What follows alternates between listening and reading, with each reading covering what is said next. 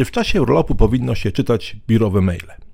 A czy może powinno się też na nie odpowiadać? Czy odbierać telefony z pracy? Czy samemu dzwonić? A czy okazjonalnie można brać udział w tele lub wideo spotkaniach? Kiedy słyszę takie pytania, to przypomina mi się taki stary dowcip, czy góral może zdradzać żonę. No, w tym przypadku odpowiedź jest, jak wiadomo, prosta.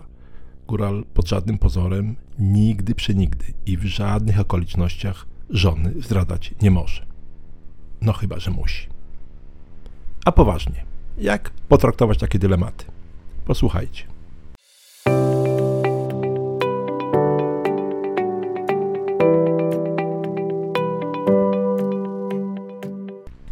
Zacznę od końca. Mieszanie urlopu z pracą jest zasadniczo złe. Oczywiście, jak zawsze od reguły są wyjątki, ale tylko wyjątkowe. Urlop jest urlopem, a nie pracą na jedną ósmą czy jedną szesnastą etatu, ewentualnie dyżurem zdalnym. W ogóle ciekawe jest, że o ile pracując coraz częściej zwracamy uwagę na tak zwany work-life balance, o tyle biorąc urlop zupełnie przestajemy o tym pamiętać. A właśnie wtedy ta równowaga jest najważniejsza. Korporacje zachodnie zaczynają dostrzegać, że menedżerowie nie potrafią skutecznie odciąć się od pracy w czasie urlopu. I sam spotkałem się już nawet ze specjalnymi programami typu cyfrowy detoks czy praktyki medytacyjne, które firmy fundowały swoim pracownikom jako przygotowanie do sezonu wakacyjnego. A dlaczego jest to takie istotne? Otóż są dwa główne powody. Krótkoterminowo, jeżeli nie odłączymy się w 100% od spraw zawodowych, wrócimy do pracy pozbawieni świeżości i dystansu, jaki daje przerwa urlopowa. Być może znacie taki efekt, kiedy rozpoczynacie nową pracę albo kiedy przyjmujecie nowego pracownika.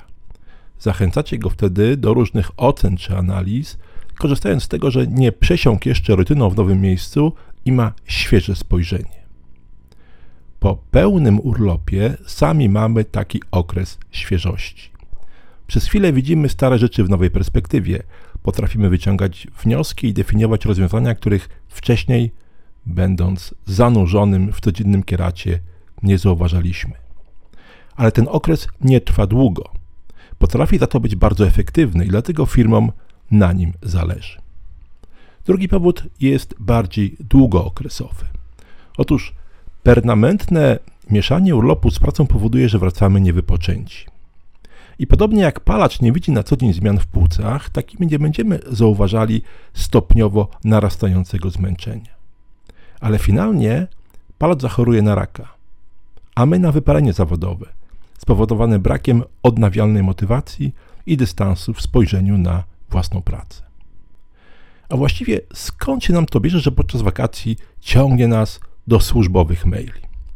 Otóż 95% zapytanych kierowników odpowiedziało, że zostawili w pracy niezakończony projekt, że zastępca jest mało doświadczony oraz że muszą tylko coś drobnego skontrolować. Wszystko to bójdy. Sięgamy po maile, ponieważ brakuje nam zawodowej adrenaliny. Dla wielu z nas urlop to jak nagłe hamowanie na autostradzie. Nie jest komfortowe. Mało tego, generuje negatywny stres. Podobnie urlop. Nagle załamuje się nasza codzienna rutyna. Zaczynamy doświadczać w praktyce, że slow life jednak nam nie odpowiada, że staliśmy się mało ważni i niepotrzebni. Stąd też te programy detoksu, o których mówiłem. Ale jeżeli nasza firma nie ma takich praktyk, to co możemy zrobić sami?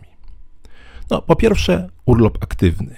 I nie chodzi mi tutaj o jakieś skakanie na bungee, ekstremalną spinaczkę, latanie helikopterem czy inne tego typu ekscesy bardziej o wykonanie urlopowych działań, które będą nas angażowały poprzez swoją odmienność. A zatem wyjedźmy na wakacje za granicę, polećmy samolotem. Sama podróż będzie wymagała planowania, a pobyt w nowym miejscu może być na tyle interesujący i ciekawy, że pozwoli nam zapomnieć o pracy. Wyjedźmy na wakacje kamperem, to też dobra forma aktywnego wypoczynku. Wyczarterujmy jacht w Chorwacji. Zróbmy cokolwiek innego niż zazwyczaj. Bo ideą jest, aby na urlopie się nie nudzić, nie leżeć przynajmniej za długo na plaży i nie mieć okazji do rozmyślania, co też tam knują nasi ludzie, kiedy nas nie ma. Po drugie, nasz urlop nie powinien być krótszy niż 3 tygodnie. Nie dwa, jak to ma miejsce najczęściej. Bo pełny zawodowy detoks potrzebuje tygodnia na adaptację do zmiany, a potem tygodnia odpoczynku, no i kolejnego tygodnia odpoczynku od odpoczynku. No, żartuję oczywiście. Ale coraz więcej firm zaczyna wymagać trzytygodniowego okresu urlopu głównego. No i po trzecie, przygotujmy sobie jakieś tło do tego, żeby się nadmiernie nie stresować. Zanim pójdziemy na urlop, przygotujmy chociaż z grubsza nasz dział czy firmę. Postarajmy się zakończyć kluczowe projekty przed urlopem albo je zawieźmy. Nie planujmy żadnych istotnych spraw na okres wakacyjny, ustalmy zakres zastępstw i osoby odpowiedzialne. Życzę wszystkim 100% urlopów wolnych od zawodowych rozmyślań, no z wyjątkiem słuchania dalszych odcinków podcastu Jak być dobrym menedżerem.